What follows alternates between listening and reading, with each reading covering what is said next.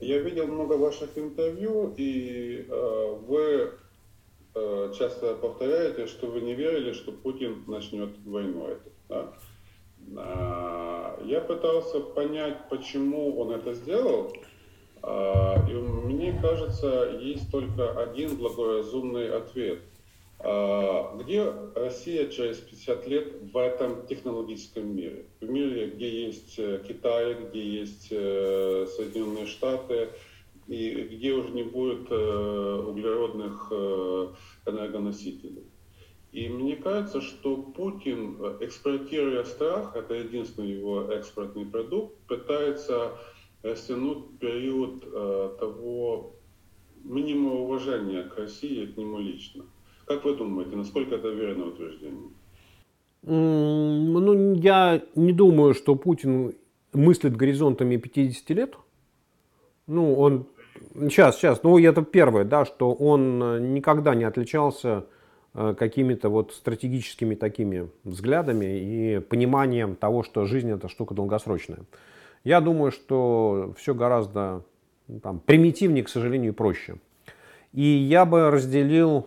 Сейчас там вопрос, а зачем и почему?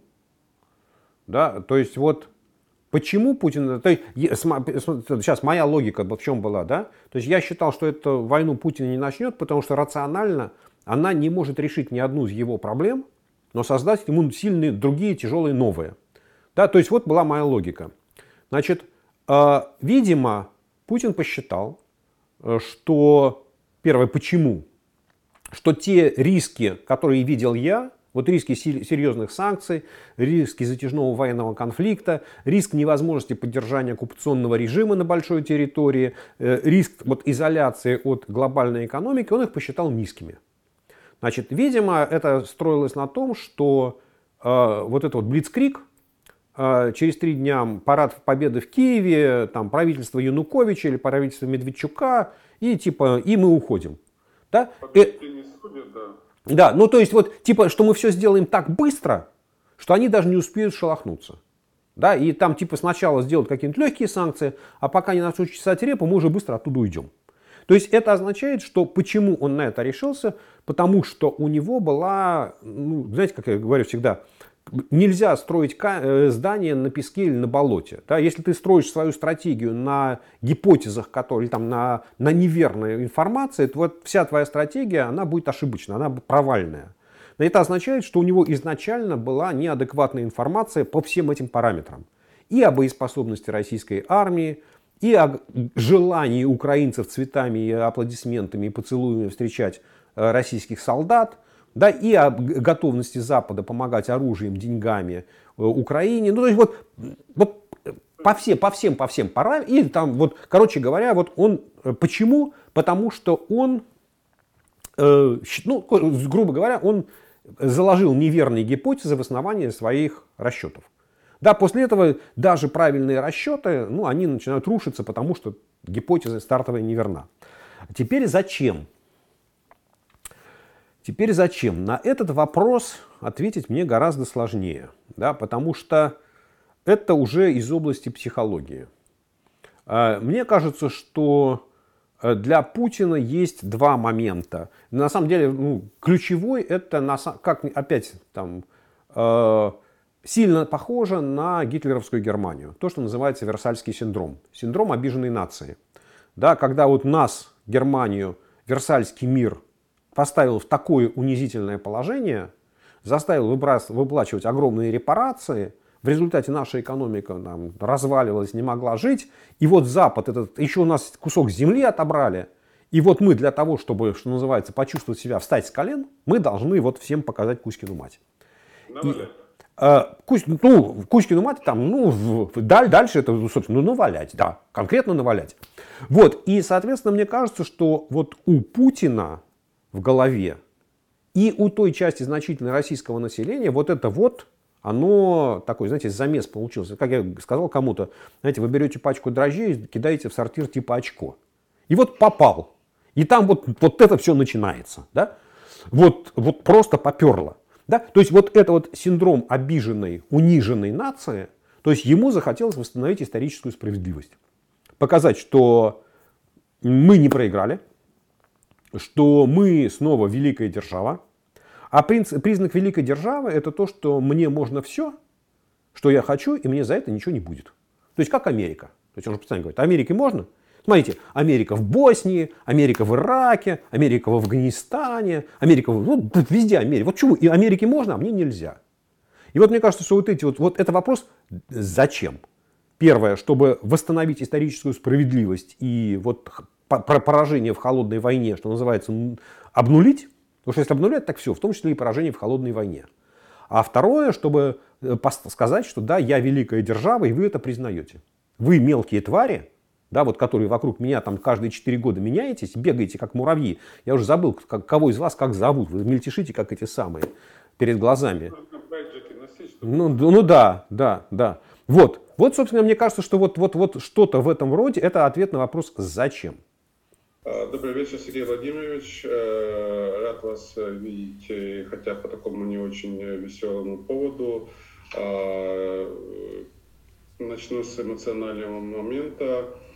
Только что мне на ноутбук пришло сообщение, что Мариуполь бомбили кассетными бомбами.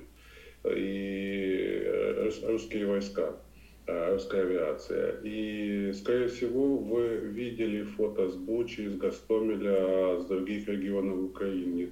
Что вы нового о себе, для себя открыли о русской армии, вообще о русском народе?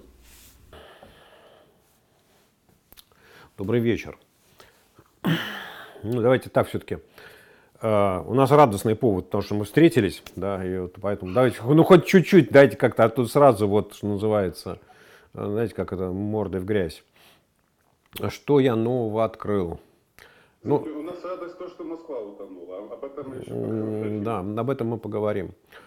Ну, вы знаете, вот если так честно, я не думаю, что я вот, ну, как-то... Вот сильно изменил свое представление о том, что такое Путин, что такое Кремль, что такое российский обыватель, которого Путин за 20 лет вскормил своей пропагандой. Ну, мы что, не знали, что Путин убийца? Знали. Да, там Немцов, Навальный, Политковская и дальше по списку. Да, там огромное количество известных имен, а сколько их неизвестных. Да, ну, мы что, не видели, что путинские солдаты творили в Сирии? Видели. Мы что, не видели, что путинские солдаты творили в Грозном, в Чечне? Видели. Да, поэтому сказать, что мы увидели что-то принципиально иное вот с этой стороны, да, ну, точно совершенно, вот, к сожалению, знаете, как вот все худшие качества, которые только можно было найти в российском народе, в российском солдате, вот Путину как-то удалось их, вот, что называется, вытащить на поверхность. Знаете, вот удивительно такое свойство вытащить самое мерзкое, что есть в человеческой душе. Что для меня стало новым, вот если отойти от моральных, да, таких оценок, ну, опять, наверное, все-таки с одной стороны, как удивительно, с другой стороны, не очень, это то, что российская армия оказалась абсолютно, ну, небоеспособной. Да, то есть, в принципе, то, что мы увидели... Я понимаю, что это все можно оценивать там. Вот. Ну, слава богу, что она такой оказалась, да. Ну, вот просто, если я говорю, специально я хочу немножко сделать извинения, да, что это, в принципе, мы увидели, что вот российские генералы, они пытаются проводить войну времен, там, не знаю, 43-44 года. Вот те же самые там тактические построения, танковые клини, 10 сталинских ударов с разных сторон, да. При этом никакой логистики, никакой связи, никакой координации между разными подразделениями, никакой инициативы вот в этих батальонных тактических группах, которые, в принципе, должны составлять были вроде бы как основу армии. То есть вот то, что оказалось, что вообще говоря, российская армия такая огромная потемкинская деревня. Это, ну, в принципе, это хорошо. Да, вот слава богу, что она такой оказалась. Вот слава богу, что она такой оказалась, да, потому что если бы она была боеспособной армией 21 века, то было бы гораздо тяжелее Украине, было бы гораздо тяжелее людям, всем нам. Когда ты вот воочию видишь, как вот эта вот потемкинская деревня, которая пестовалась, лелеялась, демонстрировалась, там самые супервооружения, когда Путин там мультфильмов в Кремле показывал. Выясняется, что это такой колосс на глиняных ногах, который вот так вот ткнул, и он весь рассыпается. Вот, в принципе, так, что называется, после этого немножечко когда, отойдя в сторону, да, и так подумав, ты понимаешь, ну а что в этом удивительного? Вот когда вся Россия прогнила, вот там сверху донизу, да, там рыба гниет с головы. Ну вот рыба прогнила, ну а почему армия должна остаться здоровым элементом? Понимаете, ну там можно удивляться тому, что там солдаты-мародеры. Ну, наверное, можно. А с другой стороны, ты берешь там ближайшего друга Путина Чемезова, который возглавляет корпорацию Ростехнологии, с которым он еще со времен ГДР, что называется, вместе в Дрездене служили. Вот вроде бы глава российской госкорпорации, такой богатый человек, у которого 700 предприятий, там все.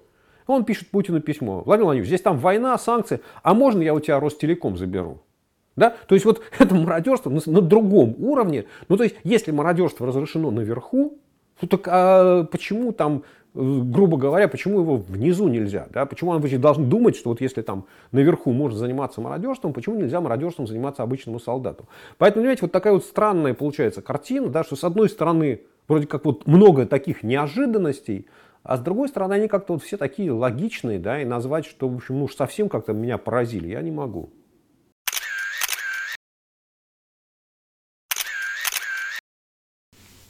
Понятно. У вас многие журналисты спрашивают, добьют ли санкции России.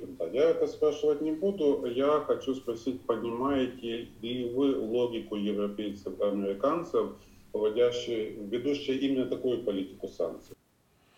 Да, понимаю. А можете расшифровать? Пункт первый. Санкции — это есть инструмент дипломатии, инструмент переговоров. То есть дипломатия — это переговоры. Да? И ты никогда не можешь все свои аргументы выкладывать на стол сразу.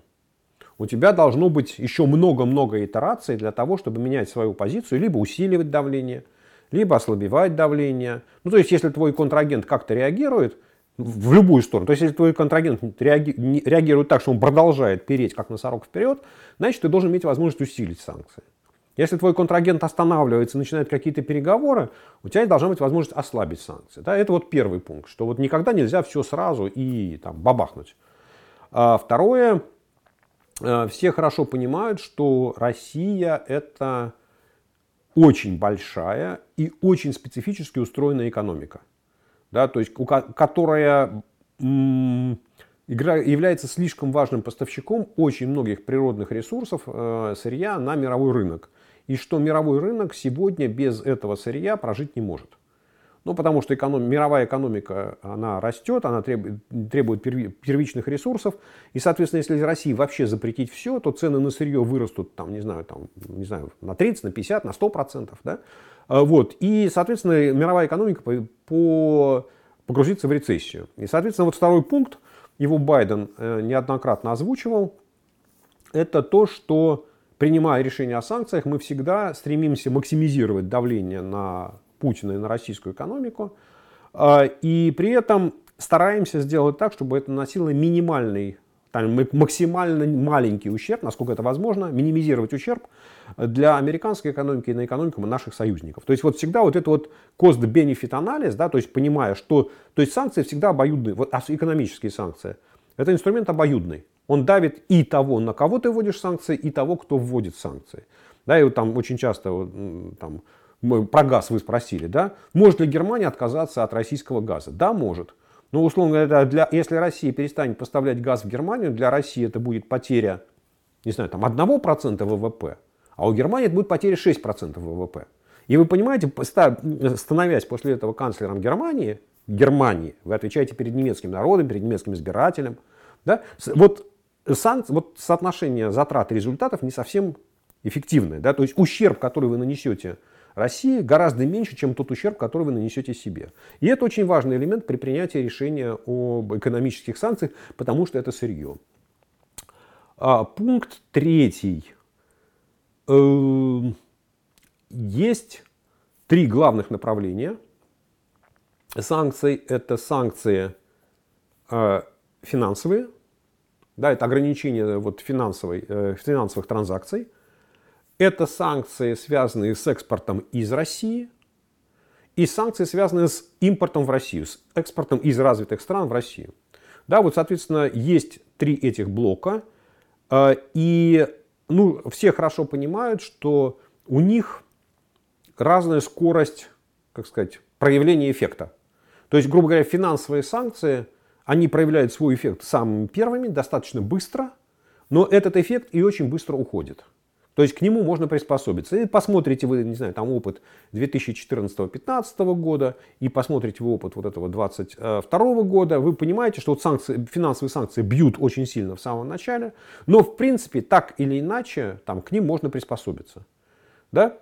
Соответственно, экспортные санкции на Россию, они вступают там, в действие медленнее, да, и их действие там, растягивается во времени, но в принципе они приводят к тому, что экономика России немножечко проседает, после чего опускается на какой-то уровень и оттуда начинает восстанавливаться. Да? То есть просто вот такое, не одномоментное, но какое-то падение. И это, вот, так сказать, будем говорить так, среднесрочные санкции.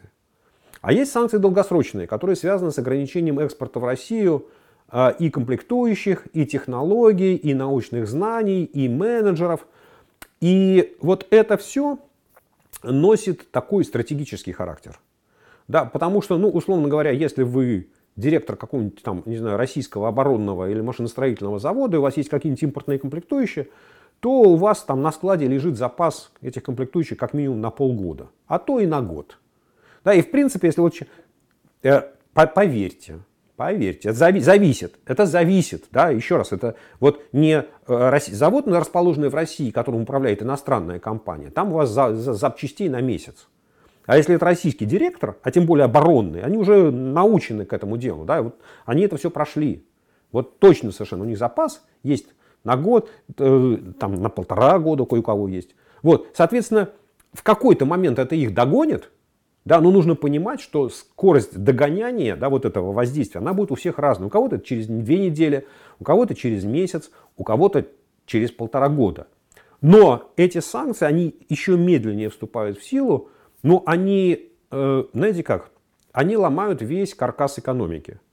Потому что там украинская экономика, российская экономика, французская экономика, она связана с глобальным миром, там тысячами, там десятками тысяч связей. И вот когда вы их все так обрубаете, то вот ни одна экономика там мира, может быть, за исключением Северной Кореи, да, вот, которая абсолютно замкнутая в свой шарик, она самостоятельно все для себя произвести не может. И вот эти санкции, они очень медленно будут сжимать российскую экономику.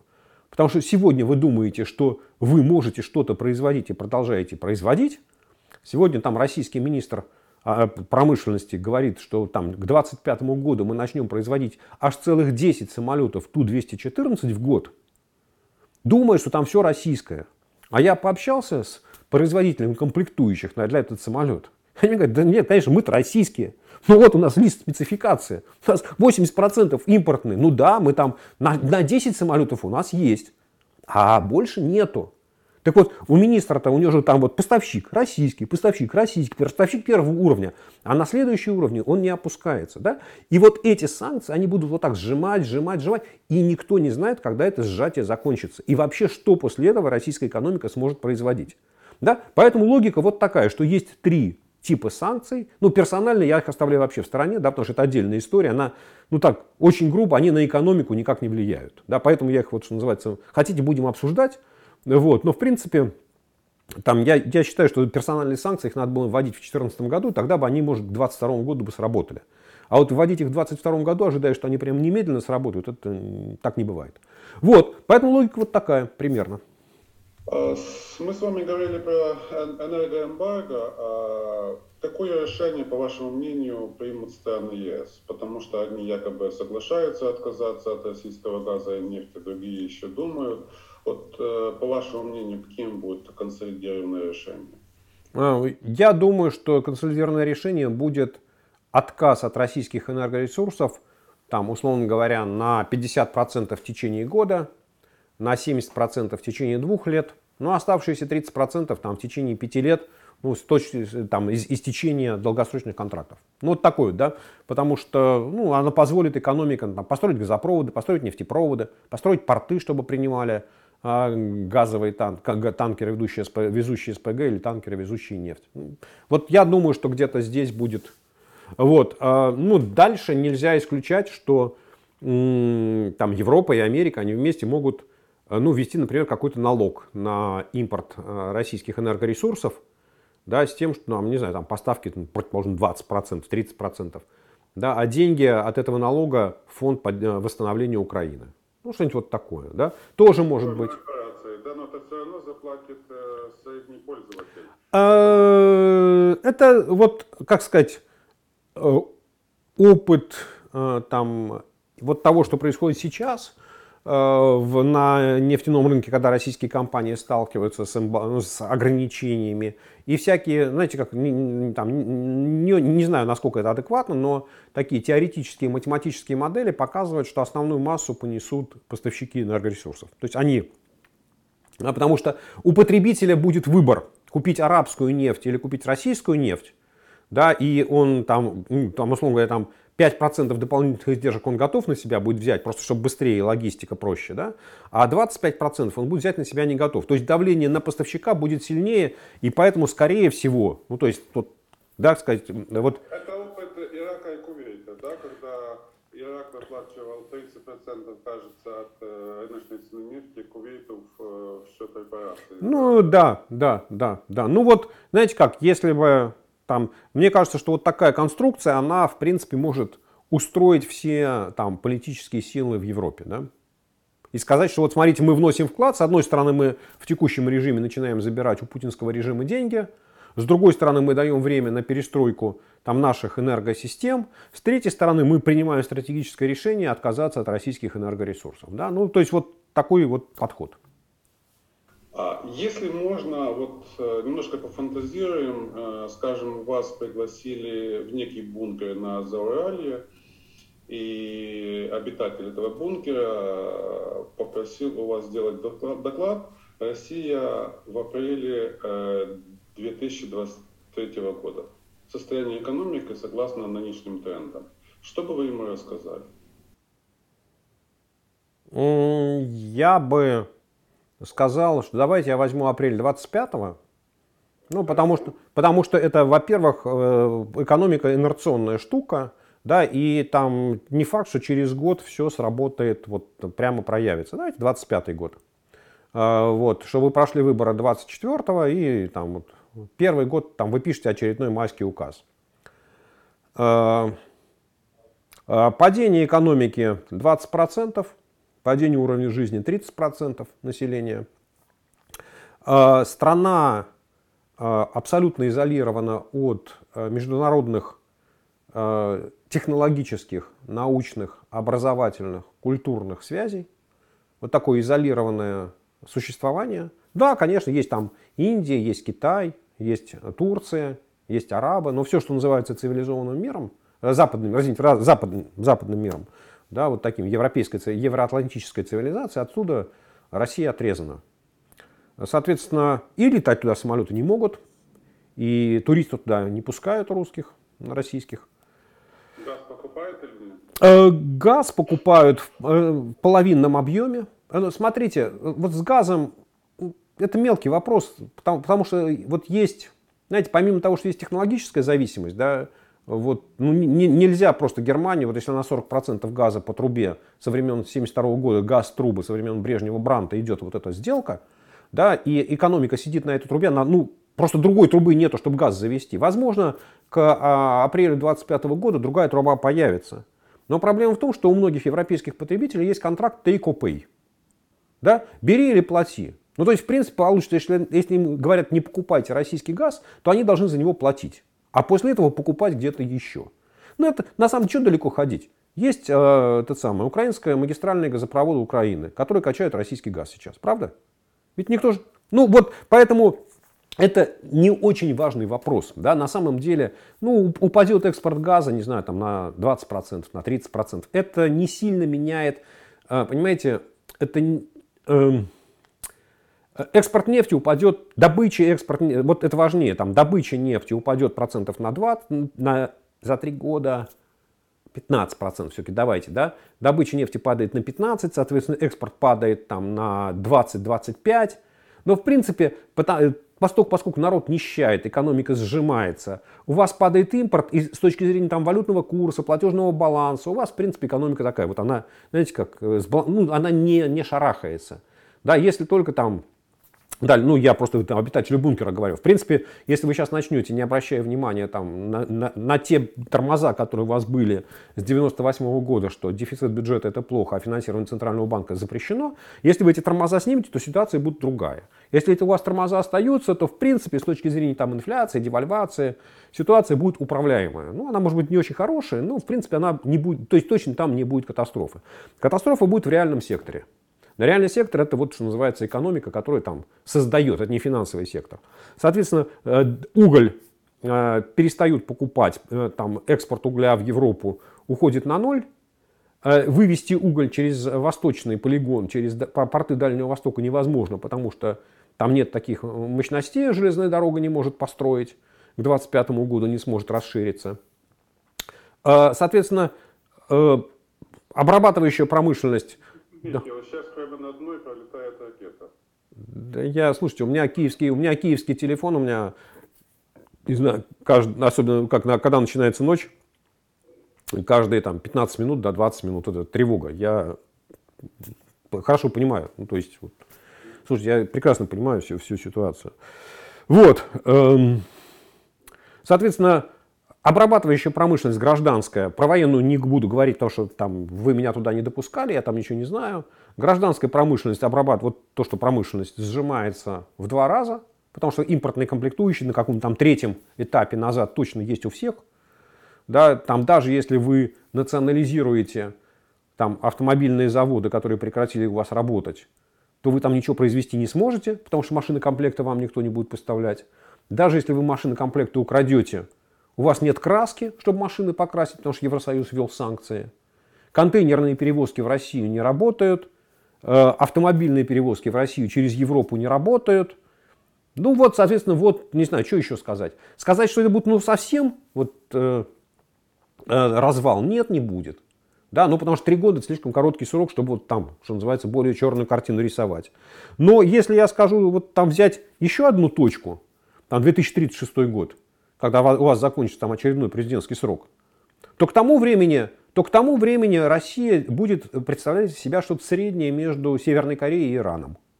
Ну да, конечно, там чуть-чуть более продвинуто технологически. Ну, в принципе, китайские, какие-нибудь самые дешевые китайские телефоны, смартфоны, самые дешевые китайские, где нет американских патентов, где нет американских... Там ничего американского нету, да? Все сделано китайцами. Царапы, вот как смогли, так сделали. Машины китайские, европейских машин нету, японских машин нету, корейских машин нету. Да? Вот. И при этом все безумно дорогое. Да? И я вот... думаю, ведущие машины будут буханка. Ну, как, да не будет, ее нельзя столько произвести. Послушайте, ну она же, ну, конвейер маленький, мощности нет. Она хорошая машина, буханка. Самое главное, что она топлива жрет много. Да? Она неэффективная. То есть она для каких-то вещей, для поездок по горам, она супермашина. Да, вот просто я считаю, что это одна уникальная машина. Просто много на ней ездил и понимаю, на что она способна. Да? Но вот с точки зрения города неэффективно. Вот, собственно говоря, относительно к 2036 году, когда вам нужно будет отдавать власть преемнику или еще идти на 12 лет, вот будет что-то такое. Там, в Иране можно там, посмотреть, как это все устроено. Вот такая вот жизнь. Да? Ну, так примерно. А если говорить про людей? Говорят, что сегодня в России уже там безработица достигает каких-то колоссальных масштабов. Нет, это неправда. Это неправда, потому что вот там та самая 1000 компаний, там уже больше 1000 компаний, которые принадлежат иностранцам, они, как правило, все приостановили свою работу, то есть они не закрылись, а подавляющее большинство, они приостановили свою работу и пока еще платят зарплату своим сотрудникам, не увольняя их. Да? Нет, ну подождите, мы же не знаем, да? Или мы говорим про то, что будет с безработицей тогда. Я не знаю, смотрите, да, я просто знаю, что вот российская статистика, она как-то так криво считает безработицу, да, что она для меня никогда не была таким показателем, которому я сильно доверяю. Ну, возможно, я очень часто говорю, экономика это такой субъект, который в принципе неубиваем. Да, и там, условно, в годы Второй мировой войны экономика была и в Германии, и во Франции, и в Польше, и на территории Советского Союза, на оккупированной. Потому что экономика – это производство там, товаров и их перераспределение. Да? Поэтому люди как-то так или иначе будут устраиваться, что-то они будут делать. Да, потому что пособие по безработице в России такое маленькое, что на него прожить невозможно, и люди будут как-то выкручиваться.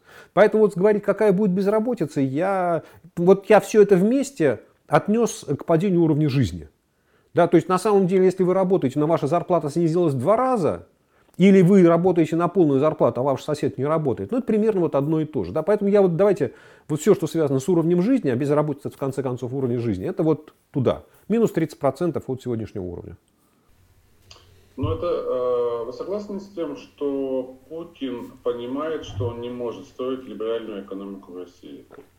Он не может строить открытую экономику, только закрытую, только по каким-то горизонтальным связям со своими друзьями из Венесуэлы, или Северной Кореи, или из Беларуси. Потому что он тогда просто вчистую проиграет конкуренцию всем развитым странам. Нужно действительно было показать, какими будут жесткие санкции, даже там не только намекнуть, а огласить список. По Центробанку, по другим историям. Он бы, наверное, и не полез бы в эту ситуацию. Вы говорите, что нужен это элемент дипломатии. Но дипломатия иногда может быть превентивной. Огласите весь список, и чтобы клиент боялся. Ну, смотрите, американцы утверждают, что они оглашали список. Да? Вот. Просто они... Опять, вспомните... Как это? Вспомните 2014 год. Ведь после аннексии Крыма что было? Да ничего, какие-то такие плюшевые санкции. Поэтому, когда Путину, условно говоря, показали весь этот список, он решил, что введение санкций будет идти вот так же, потихонечку, помаленечку, сначала не очень сильно, а потом раз, меня уже нету. А потом уже обернулись цап-царапа и там Янукович. Да? Я думаю, что в этом была логика. То есть он, в принципе, Но это одна часть, да, что я думаю, что вот он не считал, что санкции будут настолько сильными. И точно совершенно то, что можно называть моральными санкциями, да, когда западные компании уходят с российского рынка не потому, что ввели санкции, а потому, что они считают невозможным зарабатывать на крови, да, это точно совершенно никто не ожидал. Это для всех оказалось сюрпризом. Да, то есть, что это не только BP со своими вложениями в Роснефть. Да, это тысячи, сотни, тысяча с лишним компаний. Вот. Второе, я думаю, что, точно так же, как с информацией о боеспособности российской армии, о желании украинцев встречать российских солдат цветами, у Путина была и есть неадекватная информация о реальном состоянии российской технологической мысли и то, что называется импортозамещение. Я думаю, что за эти 8-7 лет после 2014 года, 8 лет, ему навешали столько лапши об успехах в импортозамещении, да, что он поверил, что в принципе мы совсем справляемся. Потому что, судя по такой информации, которая есть, да, практически по всем видам вооружений за эти 8 лет удалось создать российские компоненты, то есть уйти практически. Там есть зависимость от Израиля, не очень большая, что-то из Индии берется. Но в принципе... Нет. Знаете, как дружба, а табачок врозь. Зависимость от Китая нет. Зависимость от Китая российская оборонка вставать никогда не будет. Израиль и немножечко Индия. И поскольку это удалось решить с точки зрения производства вооружений, видимо, Путину отвечали, что у нас и в гражданском секторе тоже все хорошо.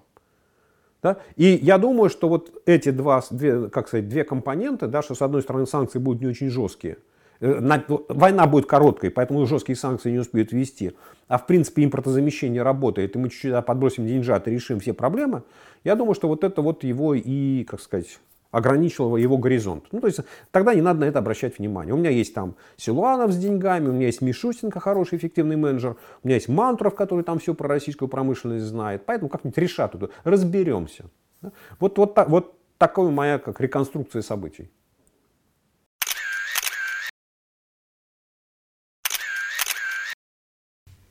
Жозеп Боррель, верховный представитель ЕС, заявил, что дипломатический ресурс переговоров исчерпан, нужно воевать и бить Путина до границы с Россией. Как вы бы... Я бы ему сказал следующее, что, уважаемый господин Боррель, при всем моем к вам уважении, войны начинают генералы, а заканчивают дипломаты. Да, и поэтому любая война заканчивается мирным соглашением. Оно вам может нравиться, оно вам может не нравиться. Мирное соглашение может быть в форме капитуляции Германии в 1945-м, а может быть в виде Брест-Литовского соглашения Советской России с Германией, а может быть такое вот состояние, которое у России с Японией до сих пор, когда мирного договора нет, но де-факто он существует, да. Вот поэтому в любом случае война, она должна завершиться неким дипломатическим актом, давайте назовем вот так, да, когда обе стороны согласятся, что вот все закончено, да, и типа точно стрелять не будем. Да, и вот условия, когда там все стрелять не будем, да, вот это и есть вопрос для дипломатов. Но вы видите какие-то предпосылки, которые будут побуждать Путина к короткой войне? Не такой выигрышный, как он планировал раньше. Ну, я думаю, что сейчас на эту тему очень трудно говорить, потому что так консолидированное мнение военных экспертов состоит в следующем, что Путин будет в течение ближайших там, недель, да, пытаться провести какую-то мощную атаку на востоке Украины. Ну, дальше можно обсуждать, где граница пройдет, то ли по границе Донецкой и Луганской областей, то ли что-то еще, да, с тем, чтобы там, к 9 мая отрапортовать, что мы победили, да, и поставить точку.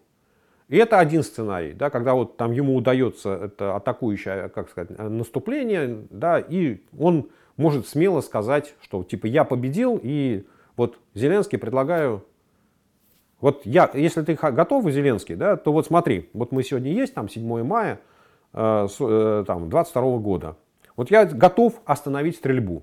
Остановились, где стоим. И начинаем переговор. Я тебе обещаю, что стрелять не будем. Но где стоим, то стоим. Все дальнейшее, кто куда движется, это в результате вот садимся и начинаем переговариваться.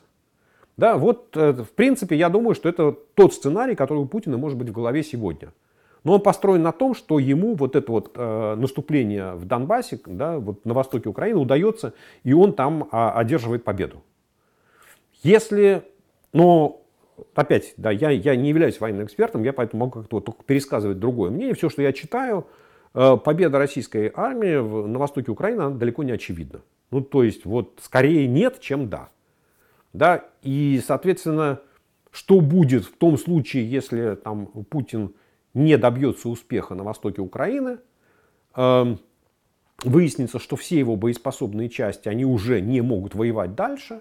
Вот там он из Киевской области, Черниговской вывел, а войска же они не боеспособные. Ну, потому что они понесли огромные потери, там нужно психологически восстановиться, доформироваться, обучиться. Ну, то есть это все армия не боеспособна, вот та часть, которая была на севере Украины. Вот. И что дальше, в какую позицию он встанет, ну, он может сказать, окей, стоим где стоим и фигачим ракетами по Украине. Вот пока ракета не закончится. И ждем, пока Зеленский приползет на коленях и скажет, я готов переговариваться. Да? Поэтому, ну, а последнее, что бы я хотел сказать, вообще говоря, мне кажется, что вот нужно постоянно помнить, что и сам Путин, и Лавров, и Медведев, и там Патрушев, вот все повторяют, да, что мы воюем с Америкой. Да, поэтому я боюсь, что вот без прямых переговоров там, Путина, Байдена, Москвы, Вашингтона, Кремля, Белого дома, вот мирный документ, дипломатический документ, который подводит черту под войной, он не получится. Все-таки вот к этому нужно относиться, это не случайные фразы, да? То есть нужно понимать, что у людей в голове вот такая конструкция, что мы не с Украиной воюем, а Украина это поле битвы, а воюем мы с Америкой. Поэтому переговоры нужно вести с Америкой. Вот такая, в общем, как-то вот конструкция. Я с вами совершенно согласен про Америку. Единственное, что Байден не хочет переговариваться сейчас с Путиным. Он ждет, пока Путин окончательно провалится в эту трясину, куда он заходит все глубже и глубже, мне кажется, да? Я думаю, что и Зеленский тоже сегодня не готов к тому, чтобы доверить Байдену вести переговоры от имени Украины, правда? Байден же не может сказать там, Володя, подвинься, типа я сейчас с Путиным поговорю здесь. Я не считаю, что эта ситуация простая, да, я не считаю, что она легкая. И понятно, что вот нет легкого решения, к сожалению, да, вот это даже не Брест-Литовск. Представьте, что вас пригласил украинский президент или украинский премьер примерно с тем же вопросом, который вам якобы задавал Путин. Что делать, и чтобы пройти этот период, как финансировать экономику и вообще что посоветовать? Какой? Период войны или период после войны?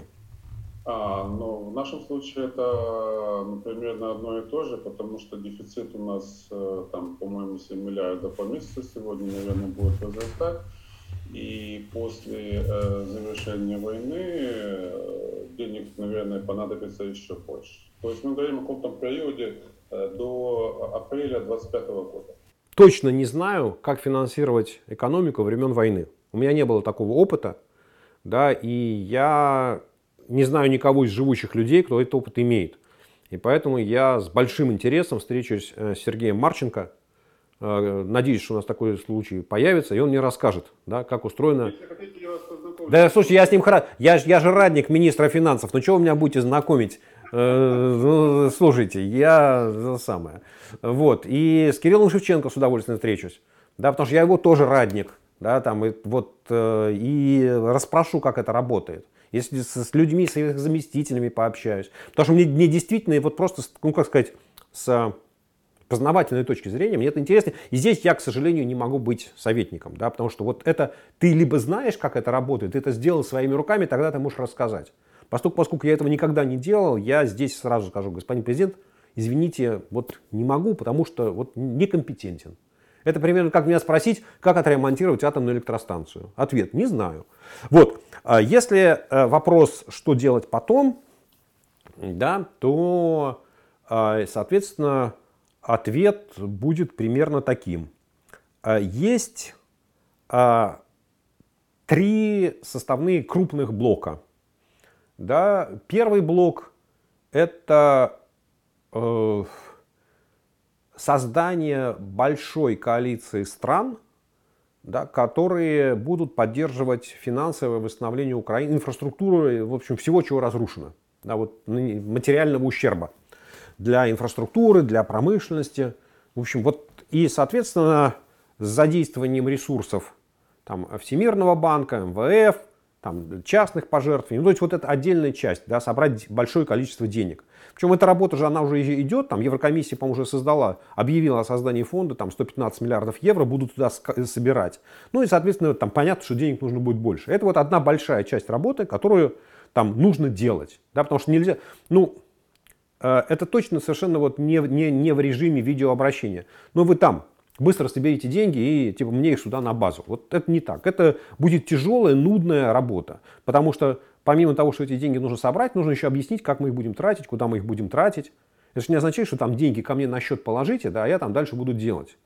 А вторая проблема, это связана она продолжение, это нужно обрисовать систему приоритетов. То есть мы понимаем, что у любой экономики есть ресурсные ограничения. Рабочая сила, строительная техника, да, там, строительные материалы. Ну, вот если мы говорим хотя бы о первом самом этапе, вот, ну, восстановления инфраструктуры. И совершенно, соответственно, нужно понять, что в первую очередь, что во вторую, что в третью, а что, к сожалению, должно будет подождать. Да, и там дальше, ну, вот как-то разговаривать там, с турками, с турецкими строительными компаниями, разговаривать, не знаю, там, с китайцами, с китайскими строительными компаниями. То есть и понимать, у кого есть там мощности с точки зрения техники, рабочей силы, да, чтобы помогали. Да, и вот с ними как-то договариваться. И это такая вот, что называется, первая часть работы. А вторая часть... Нет, первая деньги, вторая, вот, что называется, приоритеты восстановления. А третья часть, она самая, наверное, сложная. Она связана с тем, что можно, наверное, все восстановить. Вопрос денег и времени. Да, и будем надеяться, что, ну, знаете как, время, оно так или иначе пройдет, да, там когда-то эта точка наступит, когда все восстановится и будет хорошо работать. Ну и деньги тоже, соответственно, там, ну, опять, наверное, самое простое, что в современном мире собрать это деньги. А дальше начинается вопрос. Вот если предположить, что вы, господин президент, или там, не знаю, вы, господин премьер-министр, находитесь в прекрасной Украине будущего. И у вас уже все восстановлено. Дороги есть, электростанции работают, линейки передач замечательные, новые, больницы, школы, здания, люди вернулись, все работает. А экономика что будет производить? Да, ведь для того, вот одно дело восстановить инфраструктуру, а другое дело запустить экономику, чтобы она работала, да, и чтобы она производила, чтобы у вас генерировались вот те самые доходы, которыми Сергею Марченко бюджета финансировать. И здесь есть, что называется, две задачи, но они такие совмещенные. Да? Есть украинский бизнес, есть международный бизнес. И что-то я не помню, господин президент, что в первые 2 года вашей каденции, то бишь с 19 по 20, с 20 по 21, вы как-то сильно боролись с коррупцией. Или вы как-то сильно боролись за то, чтобы в Украине реформа судебная прошла. Или чтобы как в Украине защищались права собственности. Господин президент, вы с этим будете бороться? Ведь вы поймите, что война, она не списала все те проблемы, которые были в Украине с точки зрения привлекательности инвестиционной, с точки зрения инвестиционного климата, да, с точки зрения взаимоотношения там, государства и бизнеса. Скажите, пожалуйста, а вы СБУ по-прежнему будете на Криворожсталь присылать, на Арселор Миттал? Или все-таки это закончится? Скажите, пожалуйста, а ваша Верховная Рада, ваша фракция по-прежнему будет поддерживать какие-нибудь табачные законы? Или хватит? Да? То есть вот нужно понимать, что есть огромное количество проблем, которые были в Украине до войны, которые мешали развитию экономики и которые не решены. Они не исчезли. Война их не уничтожила. Война уничтожила инфраструктуру, но война не уничтожила, к сожалению, проблемы. Вот их надо решать. Поэтому, господин президент, вы мне скажите, вы их собираетесь решать? И тогда это будет один сценарий. Или вы уже забудете вот про все эти проблемы, вы уже забыли про них, может быть. Да? Там, вот. И, соответственно, вот это такой болезненный, тяжелый вопрос, что, к сожалению, вот, да? Но это, если этого не будет, соответственно, у вас экономика не будет работать. То есть вот вся инфраструктура будет существовать, а колесики крутиться не будут. Или будут крутиться медленно. Вот. План Маршалла не будет. План Маршалла... Это, понимаете, вот план Маршалла – это восстановление инфраструктуры. А в плане Маршалла, на самом деле, там, это же такой многогранный был процесс. Там прописаны принципы. Да? И самое важное, что было в плане Маршалла, это то, что я не очень понимаю сейчас пока, у меня нет четкого решения, но я над этим серьезно думаю. В плане Маршалла была такая штука, что американцы, Америка, США осознанно наложила на себя ограничения, с тем, чтобы европейские товары в Америке были дешевле, а американские товары в Европе были дороже. То есть вот импортные пошлины были смещены, они были асимметричными. То есть импортные пошлины на ввоз европейских товаров в Америку были близки к нулю, а на ввоз американских товаров были высокими. И это до сих пор сохранится, то, с чем президент Трамп пытался бороться. Когда ему сказали, давайте обнулим пошлины, он сказал, давайте, я за, потому что я знаю, как они устроены. Так вот, Америка осознанно приняла такое решение, чтобы, во-первых, американские товары не конкурировали с европейскими в Европе, а второе, чтобы у Европы появился внешний рынок сбыта с точки зрения Америки как потребителя. Да, и вот для Украины нужно создавать какой-то такой механизм. Да, с тем, чтобы и те предприятия, которые сегодня есть в Украине, там будут украинские, которые уже существуют, и чтобы иностранные инвесторы, да, европейские, американские, приходили и понимали, что если они свои товары будут экспортировать в Европу, то на следующие 20 лет, да, у них будет там нулевая пошлина. Или им наоборот еще даже будут что-то приплачивать, отрицательная пошлина. Да, то есть за каждый там, условно, пошлина не 5% на привозе, а там минус 5%. То есть за то, что ты ввозишь товар с Украины, произведенный в Украине, тебе еще 5% доплачивают. Да? То есть вот эта часть, да, это опять вопрос международных переговоров. Поэтому вот я бы свой разговор с Зеленским, да, или с Шмыгалем построил вот таким образом. Спасибо. То есть, я думаю, это действительно такой глубокий ответ, и пока никому слушать, потому что все воюют пока еще. Да? Послушайте, мы же с вами, как сказать, мы с вами в деловой игре. Да? Да. Это к вопросу о том, вот каждый занимается своим делом. Да, и там было бы, наверное, хотя, вот если честно говорить, я считаю, что там президенту не помешало бы на эту тему подумать. Да? Ведь это же не означает, что он сам все должен делать руками, да, или своей головой. Он должен создать группу, которая вот в этих направлениях будет работать. Потому что она такая уже есть. Потому что, например, я знаю, что есть как минимум 4 инициативные группы, которые пишут там то, что называется план Маршалла для Украины. Да, вот они сами, там при разных институтах, в разных комбинациях люди пишут, кто-то уже что-то написал. Да? Да. Вот, но нужно хорошо понимать, что это в конечном итоге, это будет, ну, это должно быть позиции украинской власти в широком смысле слова. Да? Поэтому я думаю, что при всей тяжести войны, при всей вовлеченности там, президента в текущую ситуацию, ну, вообще-то говоря, нужно готовиться к тому, как, ну, к жизни после победы.